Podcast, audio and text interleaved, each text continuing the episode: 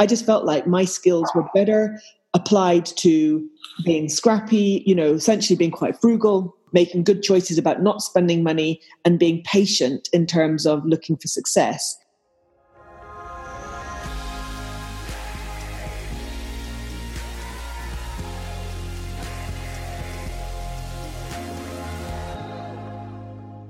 Welcome to the SaaS Revolution Show, a podcast that brings you insights and tactics from leading SaaS entrepreneurs and operators across the world. I'm your host, Alex Theuma, and the show is brought to you by SaaStock, the conference to turn your SaaS up to 11, which returns to Dublin October the 15th to the 17th, 2018. Before we make it to Dublin, however, we're bringing SaaStock on tour. First up is London on March the 21st, where we'll have 300 SaaS founders, their exec teams, and local VCs coming together for one day of epic content from the likes of Des Traynor, co founder and CSO of Intercom, Ryan Singer, head of strategy at Basecamp, Peter Holten Muhlmann, CEO of Trustpilot, Philippe Botteri, partner at Accel, and Lawrence Brett Stern, CRO at Pipedrive, just to name a few.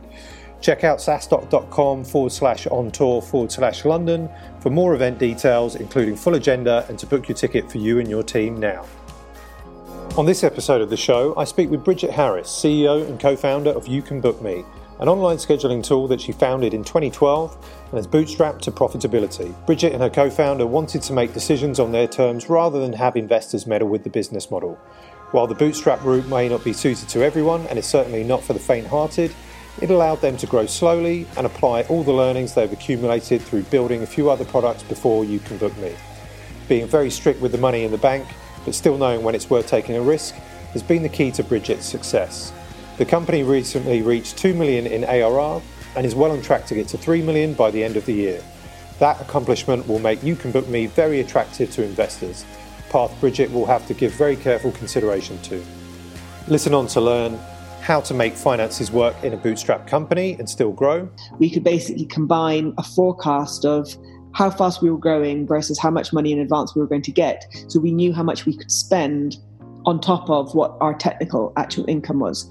And we rode that wave for quite a few years and then borrowed money from the bank, good old fashioned overdraft what is the defining characteristic of a great entrepreneur? You know, an entrepreneur that is that is doing well is somebody who is defining risks by, well, what happens if I lose all the money? Well, what happens if how, am I letting people down? What would be the worst case scenario? Would I have to lose my job? Would I be able to pay the rent? And for that to be brutal but but doable. Like if the worst case scenario happens, I'd accept it on the on the nose because it's worth going forward with the project. What it takes to get in the stride of running a company properly. The more involved I've got, the more systemic decisions I've had to take. Like we're setting up the US subsidiary, we're hiring this person, we're buying this, we're doing that. And these things all add solidity to your decision that you're running a business. Before we get to my conversation with Bridget, a quick reminder to drop a review for the SaaS Revolution show on iTunes or your favorite podcast app.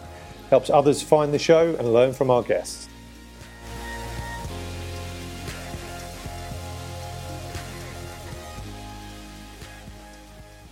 Welcome to the SaaS Revolution show, uh, Bridget Harris, uh, CEO and uh, and founder of You Can Book Me. How's it going today, Bridget? Really well, thank you. Yeah, we started January with a good old um, lift in terms of our activity, and everybody's back on, you know, back at their desks after the holiday period and organising stuff and booking stuff and very busy. So we always see that reflected in our New Year boost. Excellent. It's always good to start the new year with uh, uh, with a bang. Likewise, I think we've uh, we've similarly had a, a, good start to the new year. Um, Bridget, you know, we want to get to know you a little bit better. Um, tell us about yourself. Who, who is uh, Bridget Harris?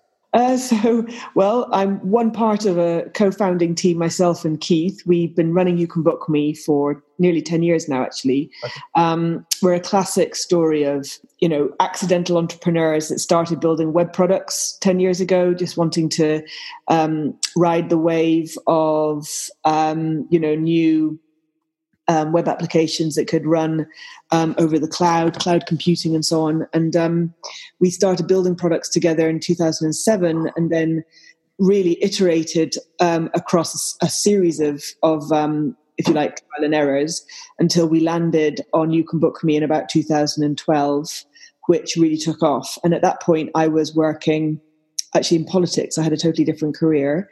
Um, Keith was a developer, so he was building the web applications directly. And then um, I started um, running the company, basically building the company, the business requirements around the the demand for the product from around 2012. So I'm I'm I'm a kind of an entrepreneur and founder, but very much a jack of all trades. You know, I've got a I've had a couple of different careers under my belt before I started doing this. So I'm kind of very much a first time uh, startup founder, you know, person. Okay, and and you you're based in the UK. Uh, is that yes. right? So me and Keith um, are in Bedford, in just north of London. Um, we our company is remote, so okay, that's that became a decision fairly early on. Um, so we our company's now spread around Spain, um, the and the US, and a few others in the UK. Okay, very good. Um, how many people uh, are working? So we're up to now 13 people. We've okay. just a little hiring round of people in, in the US. So we, our customer success team is, is largely based in the US. Our dev team is largely based in in um, Spain and the UK. So um, yeah, we're up to up to 13 and still hiring. Okay, and a l- little bit more about the the product. You can book me. You know what it does, why uh, people would use it. You can book me is really simple. It's online scheduling. It's it's the booking tool that will integrate with your Google Calendar or Microsoft or iCloud Calendar. So everybody from you know individual executives or founders who need to just manage their time um, during the week can get booked in, can send a link round. It's a personalized link that goes straight into their calendar, um, through to you know quite multidimensional um, use cases in companies that are doing sales or customer onboarding or recruitment or marketing and who are sort of managing a lot more resources and want kind of sort of if you like at scale scheduling. So we work with a lot of big companies who implement you can book me across all their teams um, so that everybody gets scheduling and they get they start to manage all their um, their interactions with their customers. Okay and and so uh, the official form of You Can Book Me um, started in 2012. Uh, 13 people now. Um, are you allowed to share any uh, revenue metrics, uh, uh ARR or MRR? Yeah, sure. Um, I, I, mean, I, I don't sort of, I'm, I'm not going to tell you what my monthly P and L looks like, but yeah. certainly we've grown. We grew. We had a very sort of traditional uh, growth rate trajectory in the first couple of years. You know, you mm-hmm. grow very, very fast, and this is one of the things that I know we're going to focus on, which is how do you do that and bootstrap, and how mm-hmm. do you combine um, the pressures of growing the tool um, and not taking on money because that's one of the big things about you can book me is that we're not we're revenue funded so it's very mm-hmm. um, so we've just i mean we a, a, while ago we passed our $2 million arr mark okay. and basically building on that this year so I'd, I'd, be expecting us to um, hit 3 million um, arr you know within the next 12 months certainly uh, congrats! Uh, it's uh, very good metrics for for a SaaS business. So you're, um, so you, you mentioned uh, you, a bootstrap business. Uh, you know why uh, the bootstrapping decision? How did you fund the business initially? So um, really, really good questions, and it's a combination of time, um, debt, risk, patience. Um, and um, and luck actually in some ways you know basically a combination of taking risks and being lucky um, and sort of knowing what you've got. So i think the first the first thing to say is you can't bootstrap any product. It's not a choice you know for for for every business owner or choice because some people need upfront capital particularly if they've obviously got high capital costs to mm-hmm. get going in the first place one of the things that made a difference for us was that our choice around the product that we built was allowed us to move slow, more slowly. We could basically grow along um, the, the, the pace set by customers and demand, as opposed to having to kind of do a much more bigger upfront thing. We're not making widgets and need a factory in China or whatever yeah. to do it. Secondly, um, I think that we were very responsive to the product itself. So as I said before, we'd actually built two or three other products before you can book me. We built a survey building tool, you know, something along the lines of Typeform or um, Survey. Mm-hmm. We actually built something like that in 2003. Um, we have another uh, scheduling tool called When Is Good, which was which is ours, and actually it's still live and in production. But the difference between those tools that we built and You Can Book Me is that we could tell, having done a year's worth of investment in there, that um, they weren't making enough money and so even with all of the best will in the world and how much money you know you, you personally want to put in in terms of your time and um, and borrowing it. In the end of the day, if you're not going to get your customers to buy it, you've got to make a decision about how scalable something is. So we, our tools have all traditionally been free to low touch, low cost purchase. So you basically need to sell a lot of them in order to make any money. Um, and we could tell with our previous products that we weren't going to make enough money in time. So we basically pivoted or switched or failed. You know, I mean, it's it's you can book me to our first money making tool, but it's not our first tool. Mm-hmm. So I think you have to study very closely the experience of what do successful tools look like. Why do customers pay for something? Value, price points, that kind of thing. And I think that um, we had time and patience. So yes, we worked. Both Keith and I worked as contractors. We both were lucky to get freelance work, and we did that for a long time. So I didn't actually stop my freelance work until sort of towards the end of 2013 um, 2014 so you know at that point it, it, starts to become a point where you realize that the tool can pay you um, and you don't and actually breaking out for a day to go and do a day's consultancy is actually more harmful than the money that you would that you would earn. So I, I, reached that point, as I said, towards the end of 2013. I just realized I can't do anything else other than run You Can Book Me. Um, and I think from that point of view, your management accounts, when you're bootstrapping, you need to be really clear that at some point, as founders, you do need to be paid, that the company can't expect self sacrifice for years. So you need to know what that switch looks like. And you need to um, you know, essentially, when I say you can book me as profitable, it's profitable on top of the fact that it pays me and Keith a market rate, and that's that's really important to us because the company has to pay back what you put into it. And then finally, um, we had a combination of um, you, you need to be very, very good at cash flow. So um, when money comes into your bank account, obviously everybody knows the famous stories when companies get get it wrong in terms of the difference between cash flow and income. So you're taking money in advance, which means you've got money in your bank. That's not actually money that you can call income for that month. So that thing, you know, that sort of accountancy um, thing has to happen. Um, and we lear- learned those lessons. We understood those fairly quickly and, um, and knew the difference between money that was coming in um, that we could spend on a monthly basis for our P&L, if you like, and, and money that we could borrow from ourselves to pay for future, you know, future investment. So we did that. So we took money in advance for like upfront subscriptions, 12 month subscriptions, 24 month subscriptions. Uh-huh. Because of a growth rate, a, he- a very healthy growth rate, we could basically combine a forecast of how fast we were growing versus how much money in advance we were going to get. So we knew how much we could spend on top of what our technical actual income was. And we rode that way for quite a few years and then borrowed money from the bank, good old fashioned overdraft from mm-hmm. the bank.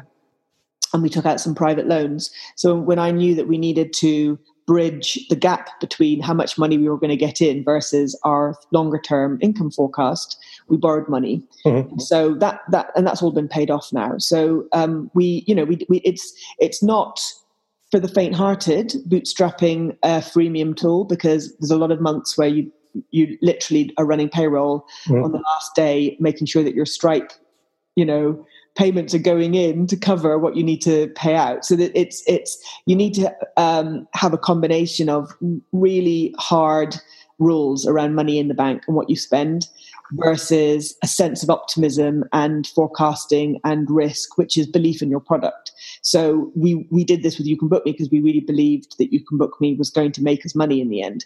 Whereas with When Is Good and Tickboxer and the other tools that we built, in the end, I just thought I'm not quite sure. You know, I'm not sure we can make money out of this. So I can't. I'm not borrowing a hundred thousand quid or something off the back of something which I'm not totally um, sure is going to pay me back.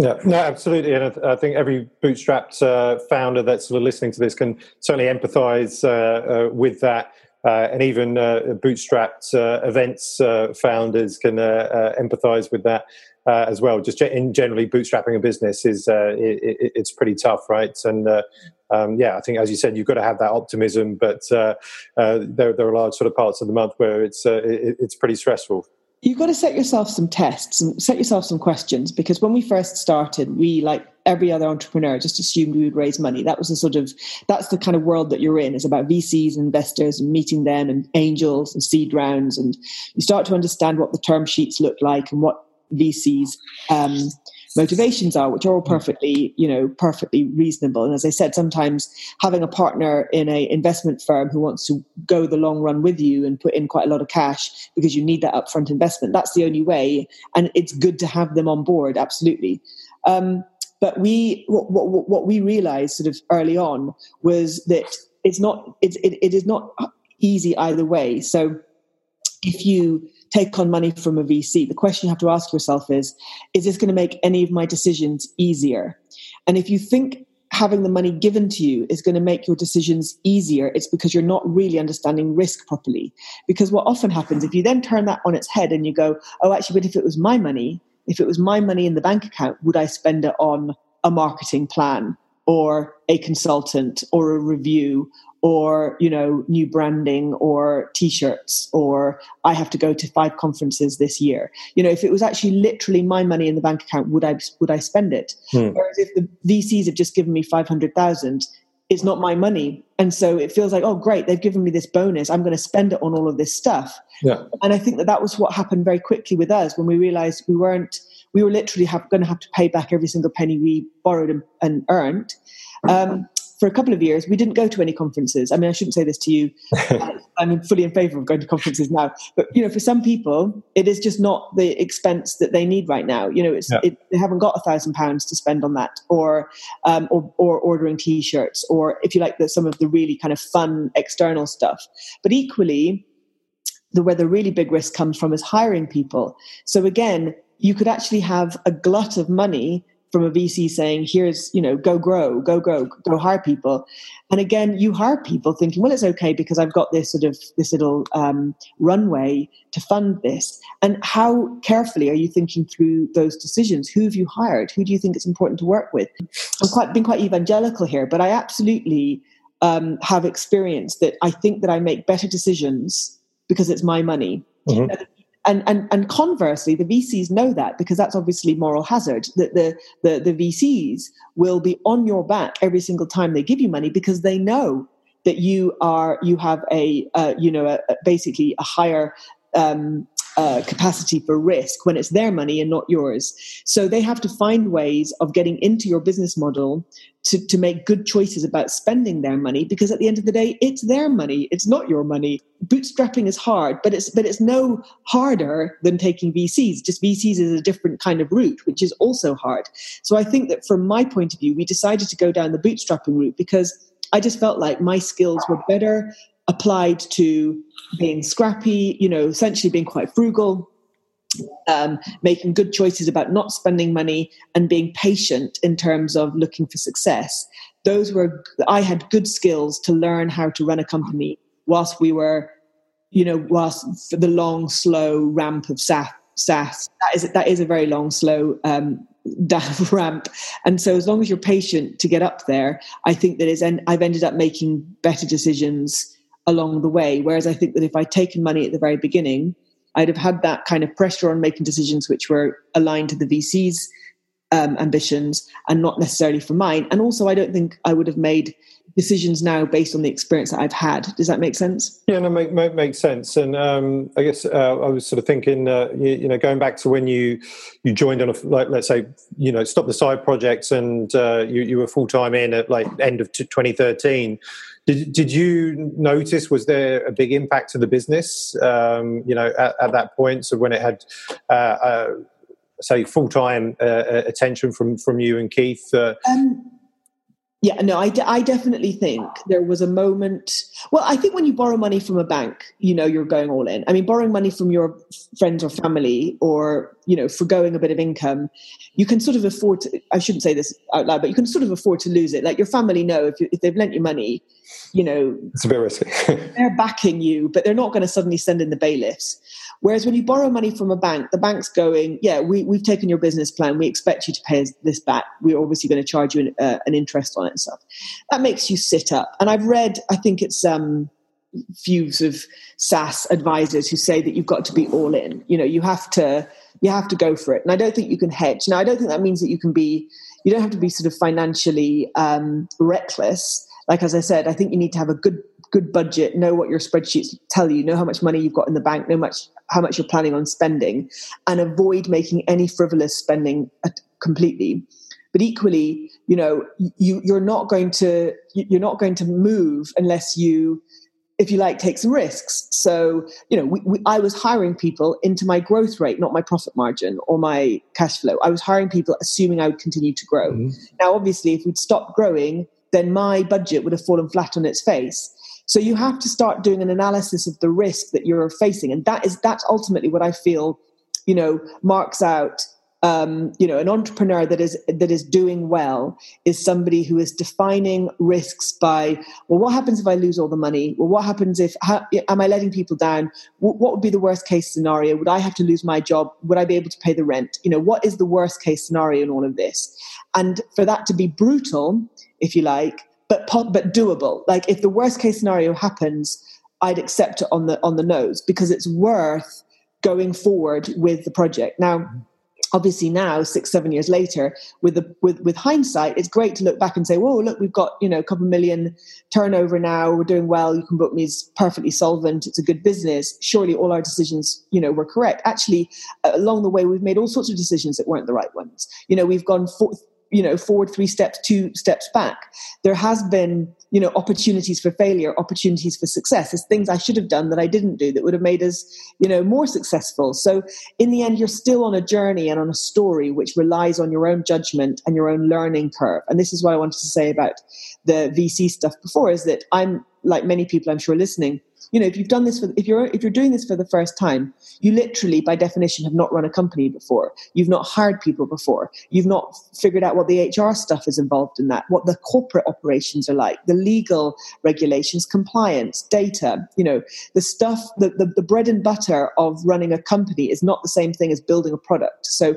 keith you know, as a software developer, he built a product, he built online scheduling tool. It interacts with calendar APIs. You know, it's like that's what he's built, but that's not the same thing as a as a company mm. or a or a, or a or a business or something that's sustainable that people can get mortgage, mortgages off the back of. So that whole sense of operations that you have to pad around, I've been learning on the job. So the the, the years that that's taken, the more involved I've got, the more, if you like, systemic decisions I've had to take. Like we're setting up a US subsidiary, we're hiring this person, you know, we are paying out for that, we're buying this, we're doing that. And these things all add, if you like, solidity to your decision that you're running a business. But I think it does take quite a few years. I, I heard that um, Ben Chestnut from uh, MailChimp mm-hmm. said it takes about 10 years to get into your stride. And we're now of 10 years as I said, we built When is Good in 2007. Technically, we've been building products since 2003. And I think that, um, you know, 10 years has been where we've been really trying to do it. And the moment that I felt where we where we've we've moved forward are things like borrowing money from the bank, giving up our other jobs, you know, saying to people with a straight face, I run a software company, you know, this is what we do. Um, and not hedging, not thinking, oh, I'm just dabbling and we'll do something else. Like, this is what we do. Um, this is our, you know, this is our, um, our jobs. These are our jobs. You, you, you mentioned kind of earlier, um, or sort of like briefly alluded to um, maybe some like early meetings with uh, with with VCs, or just even kind of having discussions with them. And I'm sure conversations just kind of happen serendipitously at events uh, uh, as well, right? So not naming any names um, uh, uh, uh, like SaaStock, but um, you, you know is, is, this something now? Uh, I, I, guess you know, as you're coming to you know three million revenue, new three million revenue, you know, probably soon five, etc. You're going to be a very attractive, uh, I think, you know, company for uh, uh VCs. And so, do you, do you rule out taking uh, VC funding, you know, forever? Like you know, some people I know within the the SaaS, SaaS ecosystem will say, like, you know, I'll, mm-hmm. I'll never go down the venture uh, venture route. No, I don't think I would ever. I would never say never. I think the, the reason why we've done what we've done now is because we believe it's the best course of action for our own capacity and what we want to do. Mm-hmm. Um, what I've seen is some people have bootstrapped up until you know 10 20 million mm-hmm. turnover and then they decide they want to take a big leap and they and that's when the when you understand much more about what spending other people's money is about. Um, and so if you approach a vc to say right we've decided we want to take this leap we reckon we need at least two or three million in the bank to underwrite you know what we want to do. Um, let's say we want to hire 20 more people or something or hire 30 people um, and to underwrite the the leap then we want more cash in the bank and we're prepared to sell a bit of our company you know in order to do that but don't kid yourself that at the very beginning you know being a 100% owner of what you've got you also get 100% back of mm-hmm. what you create. The, the, the, minute you start selling chunks of your company, it's because you believe you're going to get something back in return, which is worth more than the chunk you're selling in mm. the short term. And it might be risk mitigation. So it might be I'm selling a chunk of my company um, for however you know X amount of money because I don't feel like taking on the risk anymore. I want somebody else to, to mitigate that risk and pay me for the privilege of it. So it's a transactional deal that you get. And up until now, I felt, as I said, more comfortable owning 100% of what we have um, because we are the masters of our own destiny. But that is not to say that that situation wouldn't change. I'm not ideologically opposed to it. As I said, I just think it's not black and white. And I think many investors, I think that the mistake will, will, will be where I don't want founders to feel like they are a failure if they can't raise funding because they can't take give a VC 10 times return and all the metrics that VCs will quote at you. That doesn't mean to say that you haven't got a good business, but it might be that you're only go for a, a two times return. But a two times return on 100% of what you own is actually a very significant amount of money mm-hmm investment. So it's only a poor return if you're having to share it out with a whole lot of people. So I think that what you need to, to, to stay focused on is other measures for me that is uh, uh, that I focus on are things like profit margin, because as, as long as I have a profitable business, I, all the choices are in my are in my hands, and I can tell what that profit margin is, how that's going to be affected by my choices and by my growth rate and by my churn rate and by you know um, how much we want to spend on marketing marketing. So I can still I can look and see how much this company is is go, how much money this company is going to make, and if it's worthwhile me sharing that potential with somebody else who wants to buy into it, because then together we can make exponentially more, or I get less risk, then then I certainly would do it. Yeah just sort of conscious we, we, are coming to uh, the end of our times. Just want to ask a, a, couple more sort of questions as we move, I guess, away from uh, the topic of bootstrapping and um, uh, VCs in the, in, in, the last question. But you know, tell us a little bit about. So now you you, you know you're, you're, heading towards sort of three million ARR. You know, what is kind of next? You know, for your growth plans for you know 20. 2018 2019 um, in terms of taking you know the business forward um, so specifically that around the business uh, i guess kind of the first question if we, we answer that um, well i mean it's like every business just grow you know, do more, add in more features, be better, get more customers. That's all the usual stuff.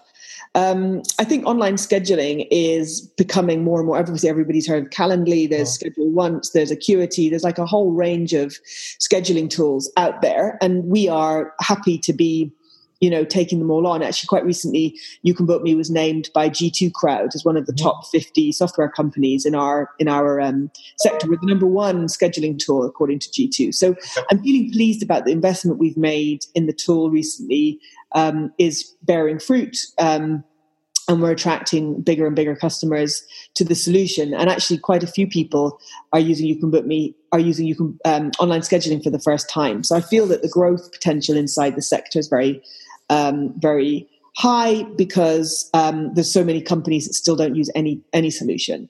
So um, you know we, we can pick off all of them first before we even start thinking about the competition. But it's always it's always fun. I mean, there's quite a lot of bootstrap companies actually who do online scheduling. Mm-hmm. So, and I meet them at conferences, and we all can share you know the war stories of what we're trying to do because online scheduling in the end is a very personal thing. It's to do with people's calendars. It's their day to day life. And so whether they trust you as a tool to take care of a time slot for them, you know, uh, it, it, it's, it's, it's like being, it, the tool is holding their hand every day in terms of what they what they do. So it's it, as a result of that, it's a very human, a very personal interaction. Our customers are very close to us. They talk to us all the time. They email us. You know, if um, there's any issues it's all on twitter all the time. So we do enjoy what we're doing and i think that our our ambition is to continue to grow that tool to grow that customer base and to reinvest in our engineering so that we stay ahead of the pack. We just basically still still carry on you know as we always have done Okay, uh, and um, last question. So, obviously, be, being a first-time entrepreneur, running a business for the first time is, is tough. Uh, bootstrapping a SaaS business is uh, is very tough, and getting out the the slow SaaS ramp of uh, of death. So, uh, you yourself, uh, you know, how do you take care of yourself? How do you stay sane, you know, through this journey? So I think that's a really good question, and it's something I've learned over years of sometimes not taking care of myself and getting very stressed. And I think most of my advice of what we do and what I do is um, psychological. It's kind of it's good it's good uh, psychological rules that you need to have for yourself. Um, one is that your huge amount of commitment and effort and obsession and in, and and time like any like anything to get something off the ground but if you're going to be in it for the long term over years and years and years basically there is no turnaround two year flip you know build it and flip it like successful businesses take years to build and as a result life goes on relationships happen family parties happen children happen you know holidays happen and you can't sacrifice every single one for the sake of your business because if you do cumulatively you've spent 10 years missing out on your relationships. So I, I would recommend never to sacrifice human relationships for the sake of your business. It's basically not worth it. And by extension, as I said, look to bootstrapping or managing your company so that it pays you. So even if you're getting taking on VC, even if your VC is going to VCs and banks will never want to give you money to pay yourself. But I've always been very robust about that, even you know with the bank on overdraft limits and everything else. To say you know the the company has to pay its CEO, it has to pay its CTO. We deserve salaries because we work for, we work for this company, mm. and I think that's been very good to help my mental health, my sort of separation um, of states, if you like, from personal to professional. I think also what I've done is just good routines. Just it, it's just good time management. So you know what you do in the morning, you know what you're doing in the evenings, you know what you're trying to do.